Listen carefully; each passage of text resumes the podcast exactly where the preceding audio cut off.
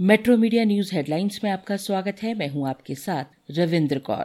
प्रधानमंत्री नरेंद्र मोदी की सुरक्षा में हुई चूक के मामले में केंद्र सरकार ने गंभीरता से कार्रवाई शुरू कर दी है।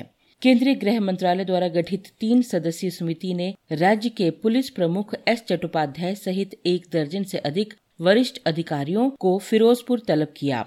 वहीं इस मामले में फिरोजपुर ज़िले के कुलगारी पुलिस थाने में 150 से अधिक अज्ञात लोगों के खिलाफ आईपीसी की धारा दो सौ तिरासी के तहत एफआईआर दर्ज की गई है।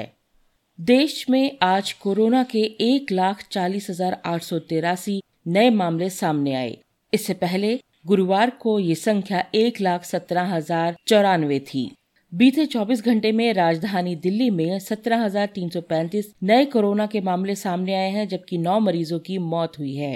इधर महाराष्ट्र में एक बार फिर सबसे ज़्यादा मामले दर्ज किए गए। राज्य में आज कोरोना के 40,925 नए मरीज़ मिले। देश में ओमिक्रॉन के अब तक 3010 मामलों की पुष्टि हो चुकी है। इनमें से ग्यारह सौ निन्यानवे मरीज़ ठीक हो चुके हैं। केंद्रीय स्वास्थ्य मंत्रालय ने शुक्रवार को जारी आंकड़ों में बताया कि ओमिक्रॉन अब देश के 27 राज्यों और केंद्र शासित प्रदेशों में फैल चुका है।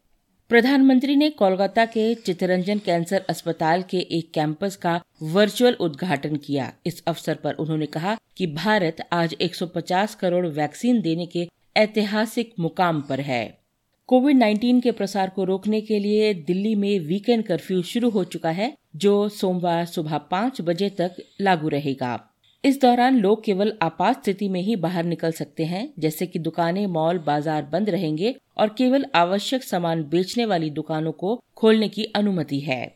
जॉनी बेरस्टो के नाबाद शतक की वजह से इंग्लैंड ने एससीजी में शुक्रवार को चौथे एशेज टेस्ट के तीसरे दिन का खेल खत्म होने तक सात विकेट गवाकर दो सौ अट्ठावन रन बनाए, लेकिन एक बार फिर से बारिश के कारण खेल को रोकना पड़ा। सप्ताह के आखिरी कारोबारी दिन आई भारी गिरावट की वजह से शेयर बाज़ार लाल निशान पर बंद हुआ। दिन के पहले सत्र की शुरुआत में शेयर बाज़ार में तेज़ी का रुख बना रहा, लेकिन पहला सत्र खत्म होते ही बाज़ार लुढ़क कर लाल निशान में कारोबार करने लगा। हालाँकि दूसरे सत्र में शेयर बाज़ार घरेलू, संस्थागत निवेशकों द्वारा की गई खरीदारी के बल पर वापस हरे निशान में ज़रूर आ गया, लेकिन दिन के पहले सत्र जैसी मजबूती उसे नहीं मिल सकी।